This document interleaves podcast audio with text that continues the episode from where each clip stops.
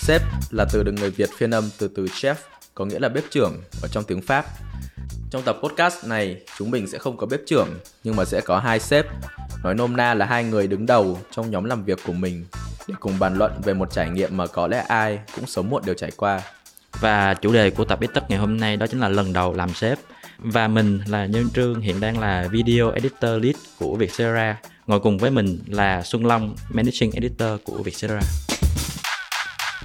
Như bất kỳ khởi đầu nào, lần đầu làm sếp có thể là hành trình gian nan và khiến người khác mau nản. Người ta nói khi là nhân viên để đạt kết quả xuất sắc, bạn thường phải tập trung vào việc phát triển bản thân. Khi trở thành quản lý, thành công xoay quanh phát triển những người khác. Nhưng điều đó không có nghĩa là làm quản lý rồi thì bạn sẽ ngừng làm nhân viên và ngừng phát triển bản thân.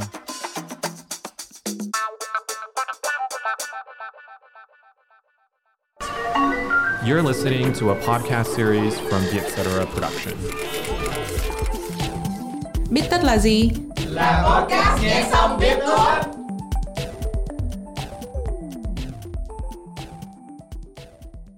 Hiện tại thì Nhơn đang lead team gồm có mấy người? Hiện tại là Nhân đang lead team gồm 6 người. Trước đây khi mà Nhân mới vào làm việc Sera thì team video editor lúc đó chỉ có 3 người thôi bao gồm cả Nhân. Và sau một thời gian thì team mở rộng ra tới hiện tại là 6 người. Và trước đây thì mình vẫn còn là làm đồng nghiệp, kiểu làm ngang hàng với những người đó. Và gần đây thì mình được promote lên làm team leader. Và cảm giác đầu tiên của nhân khi mà mới nhận vị trí đó thì giống như là chưa hề lên làm lead vậy đó. Tại vì mình vẫn còn rất là nhiều cái cảm giác là làm ngang hàng với ờ, các bạn đồng nghiệp cái thay đổi lớn nhất nhân thấy khi mà nhận vị trí lead đó là phải tập bớt làm bạn với các bạn đồng nghiệp hơn tức là về cơ bản đó là khi mà không liên quan tới công việc hoặc là những lúc bình thường thì vẫn là những người bạn, vẫn là những người đồng nghiệp nhưng mà khi mà liên quan tới những công việc mang tính chất quyết định và định hướng của team thì mình phải, kiểu, cứng rắn hơn một chút xíu và làm đúng cái vai trò leader Ừ. Long thì hiện tại đang lead một team gồm có 8 người. Long thì gia nhập Vietcetera từ tháng 3 năm ngoái um, và cũng trải qua một khoảng thời gian thực tập sinh. Và sau đấy thì Long cũng có một khoảng thời gian kéo dài khoảng 6 tháng uh, làm editor. Um, đến tháng 4 vừa rồi thì Long được promote lên uh, làm managing editor. Cái thay đổi lớn nhất khi mà lên làm lead đó là mình sẽ có thêm quyền để mà làm những thứ mà mình nghĩ là uh, sẽ giúp tối ưu hóa cái hiệu quả công việc. Hồi đấy thì khi mà còn làm editor thì có những cái quy trình ở trong công việc mà long cảm thấy là nó đang không có tối ưu. Ừ, cái cảm giác đó thì nhiều khi là ai lên lead rồi cũng sẽ cảm thấy ha. Ừ đúng rồi. Tại vì uh, long thì long sẽ cảm thấy khá là không có đúng nếu như mà mình làm một công việc ngày này qua ngày khác mà mình không có thấy độ hiệu quả mà nó mang lại nếu mình cứ liên tục làm những cái tác vụ mà mình không thấy nó mang lại một cái thành quả gì. Thế nên là khi mà lên làm lead thì điều đầu tiên mà long cảm thấy nó khác biệt rất là lớn đấy là mình có quyền để làm những thứ như vậy. Và cũng giống như nhơn thì uh, khi mà lần đầu tiên lên làm lead thì long có cái cảm giác cũng không có khác biệt lắm so với như hồi trước. Khi mà mình làm việc cùng với các đồng nghiệp vì ở trong team thì mọi người cũng đã làm việc với nhau một thời gian cũng lâu từ trước đấy.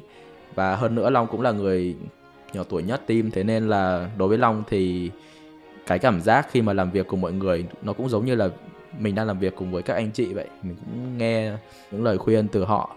Cái thứ duy nhất khác biệt ở đây chỉ là ở trong một số tình huống thì mình là người uh, được quyền đưa ra quyết định. Ừ. và do là lúc trước thì những người mà mình làm chung vẫn là đồng nghiệp của mình thì đồng nghiệp thì tất nhiên là sẽ có những người nhỏ tuổi hơn mình và lớn tuổi hơn mình, đúng không? Và như long cũng nói hồi nãy là hiện tại là dù long đã lên làm leader rồi, nhưng mà long vẫn là người nhỏ tuổi nhất team thì không biết là cái cảm giác mà làm leader với những người lớn tuổi hơn mình sẽ như thế nào. Long thấy là cần phải dẫn một bài viết từ Harvard Business Review về việc là quản lý người lớn tuổi hơn. Ở trong đấy, họ nói là, be confident enough to be vulnerable có nghĩa là đủ tự tin để mà yếu đuối hay là đủ tự tin để mà tìm kiếm sự giúp đỡ. Thì long thấy cái ý này nó cũng rất là đúng ở trong trường hợp của long. Đấy là khi mà mình uh, lead những người lớn tuổi hơn thì có một điều khá là rõ ràng đấy là mình uh, cái thời gian có mặt ở trên đời của mình ít hơn họ rất là nhiều. Và hơn nữa đấy là cái quãng thời gian mà mình có cái trải nghiệm với cái công việc của mình hiện tại cũng ít hơn họ. Thế nên là sẽ có những cái khía cạnh mà mình rất là thiếu kinh nghiệm hơn họ. Đó cũng là khi mà long cảm thấy là mình cần phải uh, tìm đến họ cho những cái lời khuyên. Nhưng mà tuy nhiên để mà trở thành một leader tốt thì long nghĩ là chuyện cái mối quan hệ của mình với lại nhân viên dù lớn tuổi hơn hay là nhỏ tuổi hơn thì nó cũng không nên can thiệp vào cái việc mà mình đưa ra quyết định. Nhưng mà có một cái điều rất là thú vị là do đặc thù công việc của team nhân thì cái việc mà lead một team bao gồm những người lớn tuổi hơn và nhỏ tuổi hơn có cái rất là hay là với những người lớn tuổi hơn thì họ có rất là nhiều kinh nghiệm đáng để mình học hỏi, như long nói. Và đối với những người nhỏ tuổi hơn thì họ lại có nhiều ý tưởng độc đáo hơn mình và đôi khi mình còn bị xem là già mà những cái đó mình cũng cần phải học hỏi từ họ. Vậy thì làm sao để mình có thể cân bằng giữa việc vừa học hỏi từ người khác vừa có thể giữ vị trí lãnh đạo họ? Long thấy là cái cốt lõi nhất khi mà làm một người lead, đó chính là mình cần tham khảo từ rất là nhiều các cái nguồn ý kiến và nguồn quan điểm. Tuy nhiên thì lúc mà một khi đã đưa ra quyết định thì mình phải hoàn toàn chịu trách nhiệm cho cái quyết định đấy. Đó chính là lý do mà cái việc mình cân bằng những cái ý kiến từ mọi người và việc mình đưa ra quyết định. Long làm việc này cũng rất là đơn giản thôi với những quyết định mà long thấy là sẽ có khả năng ảnh hưởng nhiều đến team thì lúc đấy long sẽ tham khảo ý kiến từ mọi người. Vậy thì nhân làm như thế nào để uh, thoải mái hỏi ý kiến từ những người khác mà vẫn đảm bảo với họ là mình vẫn xứng đáng đứng ở cái vị trí được quyền đưa ra quyết định?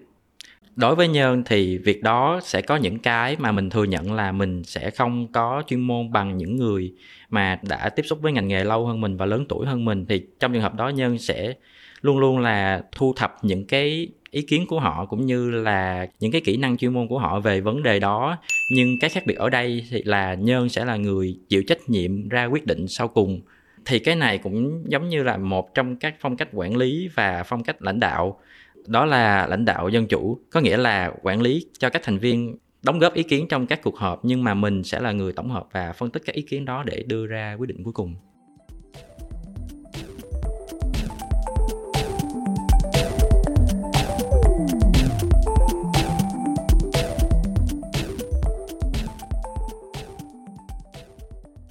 Ngoài phong cách lãnh đạo dân chủ thì chúng ta còn ba phong cách quản lý và lãnh đạo phổ biến khác.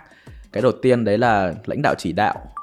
Đó có nghĩa là cấp dưới sẽ luôn phải nhận những chỉ đạo từ cấp trên và làm theo như những gì mà cấp trên yêu cầu.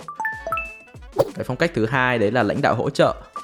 Thì quản lý sẽ không phải chỉ đạo nhiều mà sẽ trên tinh thần là giúp đỡ và hỗ trợ các thành viên trong nhóm để mà họ hoàn thành công việc của mình. Cái phong cách thứ ba đấy là lãnh đạo tự do đó là quản lý sẽ cho phép cấp dưới có quyền tự đưa ra quyết định của họ nhưng mà họ cũng sẽ là người phải chịu mọi trách nhiệm đối với quyết định mà họ đưa ra. Và phong cách cuối cùng chính là phong cách của nhơn. Thế thì trong bốn cái phong cách à, lãnh đạo đó thì phong cách lãnh đạo của long là gì? Ừ. long um, không có thấy là mình bị bó buộc vào một cái phong cách lãnh đạo nào cả. Nếu mà theo như có bốn cái phong cách lãnh đạo phổ biến này thì long thấy là tùy các cái trường hợp khác nhau mà uh, long sẽ thể hiện một cái phong cách lãnh đạo khác nhau. Ví dụ như là cái trường hợp mà cần phải có nhiều ý tưởng thì long sẽ có thiên hướng muốn áp dụng phong cách lãnh đạo dân chủ. Nhưng mà tuy nhiên thì trong những trường hợp mà nó thiên về việc là những cái quyết định nhỏ, dù có quyết định sai hay đúng thì nó cũng không ảnh hưởng quá là nhiều đến đại cục, thì lúc đấy long sẽ có thiên hướng áp dụng phong cách lãnh đạo tự do. Và tất nhiên là tất cả mọi người dù là có phối hợp giữa các phong cách lãnh đạo đó nhưng mà mỗi người cũng sẽ có cái phong cách lãnh đạo nổi bật. Và đôi khi thì các phong cách lãnh đạo đó sẽ khá là mâu thuẫn với cấp trên của người đó. Ví dụ như nổi bật nhất của long có thể là phong cách lãnh đạo hỗ trợ, tức là sẽ hỗ trợ các cấp dưới của mình hoàn thành công việc. Nhưng mà cấp trên của long thì có thiên hướng là lãnh đạo, chỉ đạo. Thì long có gặp khó khăn gì trong những cái vấn đề như vậy không? Nếu mà ở trong trường hợp như thế thì long thấy khó khăn lớn nhất đó chính là mình cần phải giao tiếp với cả hai phía. Tại vì um, từ cái phía mà mình nhận đầu công việc nhá và cả cái phía mà sẽ thực thi các cái công việc họ không có theo một cái phong cách lãnh đạo chung. Ở trong cái trường hợp đấy thì khi mà mình nhận cái chỉ đạo từ cấp trên thì long sẽ xuôi theo phong cách lãnh đạo của họ. Nhưng mà tuy nhiên thì uh, đến cái bước cần phải chia ra các cái đầu việc nhỏ để mà những người ở dưới quyền mình thực thi thì long sẽ thực thi theo phong cách lãnh đạo của long. Long nghĩ là cái điều quan trọng nhất ở đây chính là thành tích của cái công việc và cái độ hiệu quả của nó. Thế nên là nó sẽ phụ thuộc vào việc là cái người lead, trung hòa, hai cái phong cách lãnh đạo khác nhau như thế nào để mà ra được một cái hiệu quả công việc tốt nhất. Thì nếu mà mình đảm bảo được cái hiệu quả thì long nghĩ là dù có theo một cái phong cách lãnh đạo như thế nào đó thì, thì đó cũng không phải là một vấn đề quá lớn.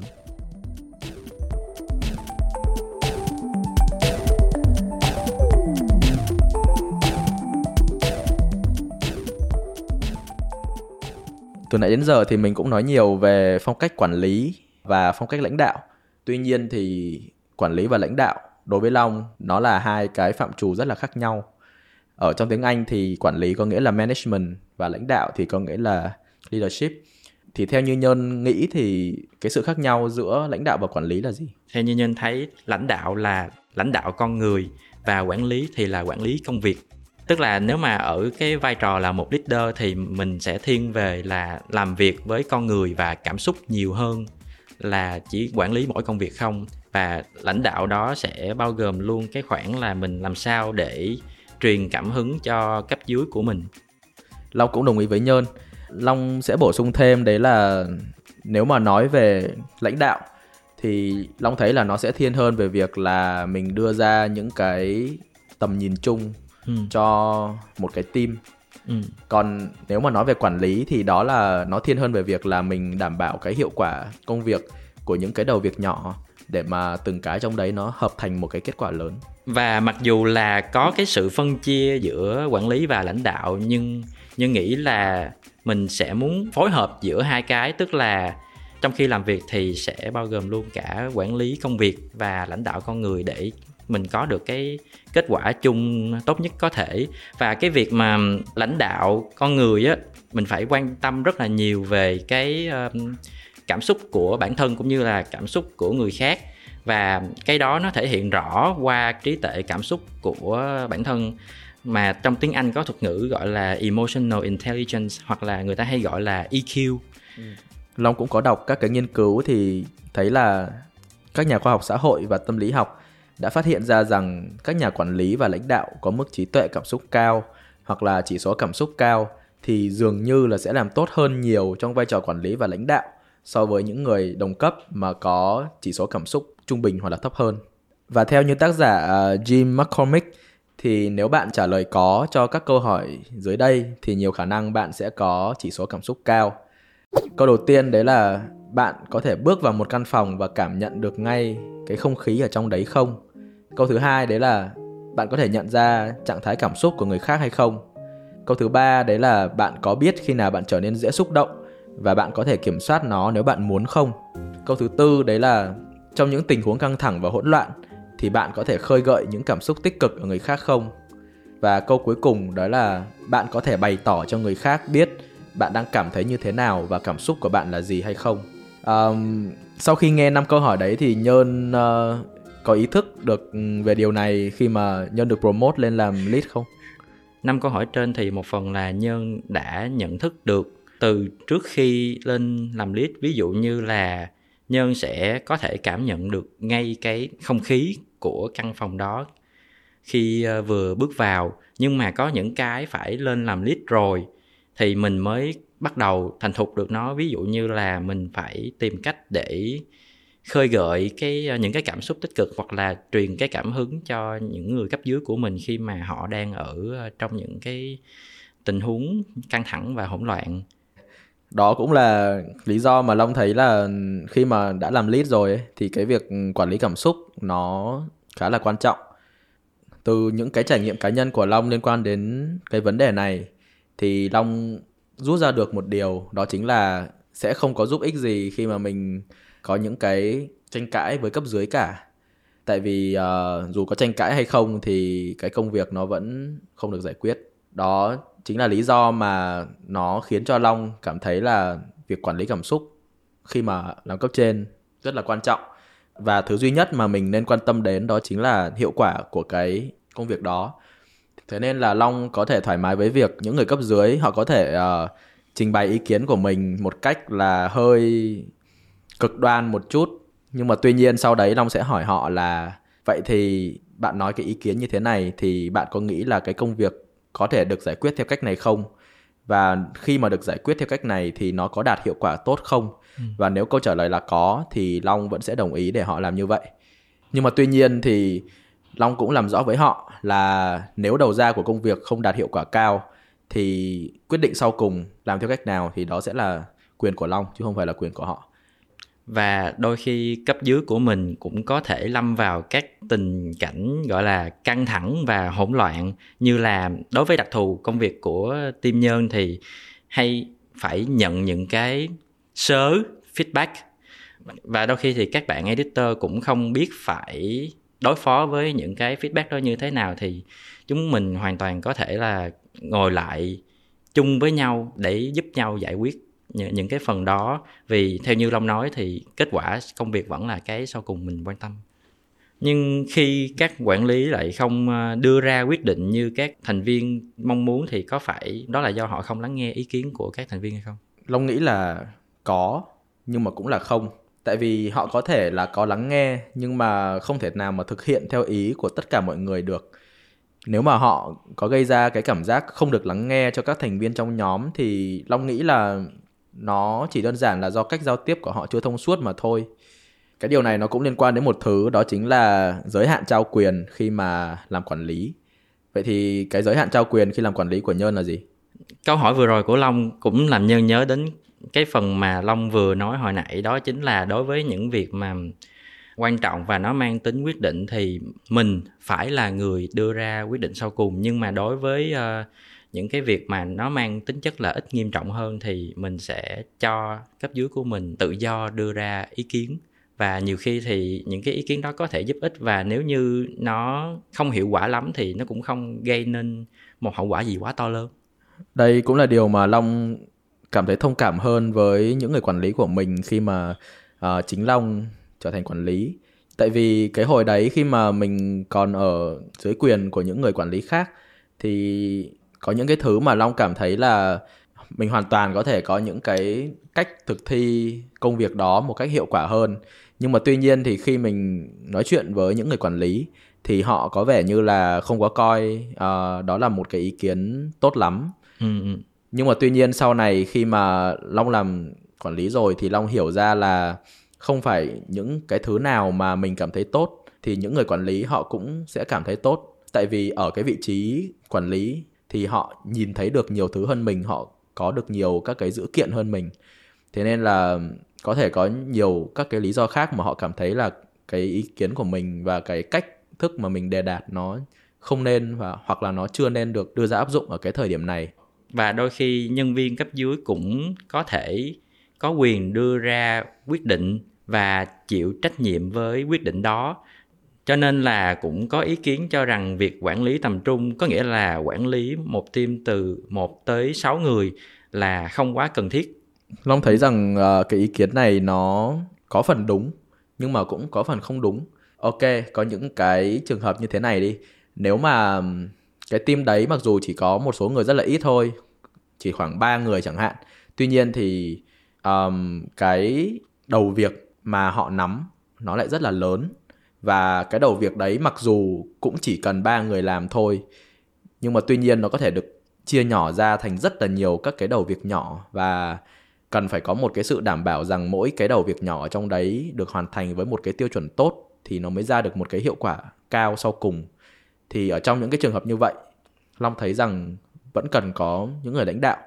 Nhưng mà tuy nhiên thì ở trong một trường hợp khác, nếu mà một cái đầu việc này mặc dù nó lớn đi nhưng mà các cái đầu việc nhỏ ở trong nó thiên hơn về việc là những công việc ừ, không cần liên quan nhiều đến trí óc mà nó chỉ là những công việc chân tay. Mình chỉ cần uh, bỏ một số à, mình mình chỉ cần bỏ một khoảng thời gian nhất định cho nó thì nó sẽ hoàn thành với một tiêu chuẩn mà cũng hợp lý. Thì ở trong những trường hợp như vậy thì Long thấy rằng một team uh, mặc dù có thể có đến 10 người hay là 20 người đi nữa thì có khi mình cũng không cần cái sự quản lý nhiều đến mức như vậy.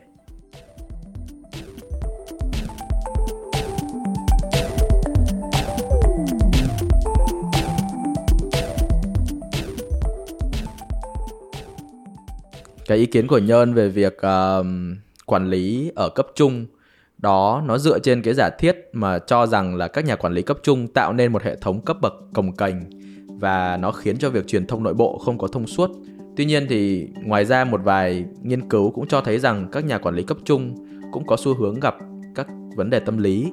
Cụ thể thì một cuộc khảo sát toàn cầu thực hiện bởi tổ chức Future Forum với hơn 3.000 nhân viên văn phòng uh, cho thấy rằng là các nhà quản lý cấp trung ở đây thì họ được định nghĩa là những người quản lý một cái team mà chỉ từ 1 cho đến 6 người. Thì những người này ít hài lòng với công việc của họ hơn 46% so với các giám đốc điều hành cấp cao. Ở đây chính là những người quản lý ít nhất là 15 người.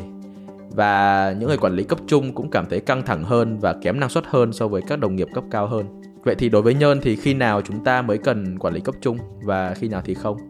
Ờ, à, nhân thấy thì có một cái mà nhân đã từng đọc đó là vào năm 2002 thì trong cái dự án tên là Oxygen Google đã thực hiện một cái cuộc thử nghiệm khá là cấp tiến ở thời điểm đó đó là chuyển sang một cái hệ thống phẳng có nghĩa là không có người nào là quản lý hết.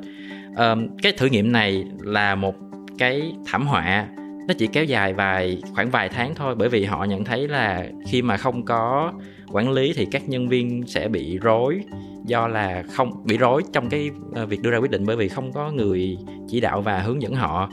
Tuy nhiên thì theo một bài viết của một, một bài viết khác của Forbes gần đây thì xu hướng làm việc tại nhà đang tiết lộ điều mà các công ty cũng chưa có cách giải quyết đó là nhiều nhân viên thì thật sự cũng không cần được quản lý họ có thể tự hoàn thành tốt công việc của mình mà cũng không ờ, mà không cần ai đứng đó quan sát họ hết.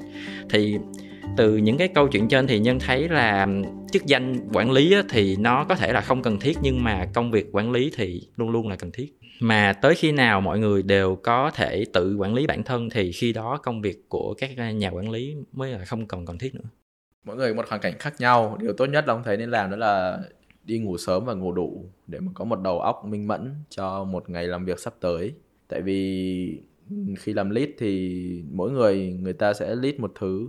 À, long làm lead ở Vietcetera thì nó cũng khác rất là nhiều so với một người làm lead ở công ty khác như McKinsey chẳng hạn. Cũng khó đưa ra một cái lời khuyên nào nó mang tính cụ thể. Với bản thân Long thì hiệu quả công việc là thứ quan trọng nhất. Mà để đạt được hiệu quả công việc thì Long cần một giấc ngủ tốt. Thế nên là đối với long thì cái việc mà mình có được những cái thói quen tốt và lành mạnh để mà có một đầu óc minh mẫn, đó là rất quan trọng đó là đó là lý do mà long sẽ đi ngủ sớm để mà long có một giấc ngủ đủ và long dậy sớm vào sáng hôm sau. Cũng như là long uh, tập thể dục thể thao. Sau tập này thì long có đi ngủ liền luôn không? Không bây giờ mới có 3 giờ 45 thôi. Sau tập này tiếp tục về và làm việc tiếp đưa ra các cái quyết định. Nhưng mà long chắc chắn sẽ lên giường ngủ vào 10 giờ tối nay. Còn đối với nhân thì uh, khi mà lên list thì nhân thấy là trước đây đối với những uh, người cấp dưới của mình thì chỉ là mình là đồng nghiệp của họ nên mình đôi khi chỉ thấy được cái khía cạnh công việc đối với họ thôi. Nhưng bây giờ lên làm lead thì mình còn phải hiểu rõ về mặt con người và cảm xúc của họ nữa. Cho nên là nhân thấy cái việc đầu tiên khi mà nhân lên làm lead đó là mình phải nắm rõ các thành phần của team mình hơn. Chẳng hạn chẳng hạn như là từng người sẽ có tính cách như thế nào cách nhìn nhận công việc ra sao và điểm mạnh, điểm yếu của họ là gì. Tại vì suy cho cùng thì khi mà mình nắm được những cái điểm đó thì mình sẽ biết cách để cho ra kết quả công việc tốt nhất.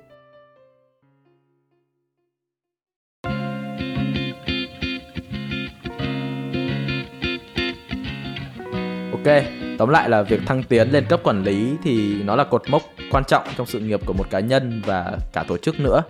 Đó thường là phần thưởng cho những người có năng lực và đạt hiệu suất làm việc tốt. Nhưng hành trình từ một nhân viên xuất sắc đến một nhà quản lý giỏi thường phức tạp hơn nhiều. Vì lúc này họ có thêm quyền hạn nhưng mà cũng gánh thêm trách nhiệm. Và một trong các trách nhiệm đó đó là cập nhật những ờ, thay đổi. Nếu không muốn nói là cải cách về môi trường làm việc trên thế giới và áp dụng nó trong đúng cái bối cảnh cá nhân. Và lần đầu nào thì cũng có bỡ ngỡ. Lần đầu làm sếp cũng vậy thôi. Nhưng khi đủ tự tin thì mình sẽ cởi mở về những điểm yếu của bản thân, ngay cả với những người cấp dưới để mà học hỏi và làm tốt hơn công việc quản lý, chứ không phải là chức danh quản lý. Cảm ơn mọi người đã lắng nghe tập Bít Tất lần này. Nếu có ý kiến hoặc gợi ý chủ đề cho tụi mình, hãy email về bittất.vietcetera.com. Hẹn gặp các bạn ở những tập Bít Tất sau. Podcast Bít Tất được thu âm tại Vietcetera Audio Room, chịu trách nhiệm sản xuất bởi Văn Nguyễn và Huyền Chi.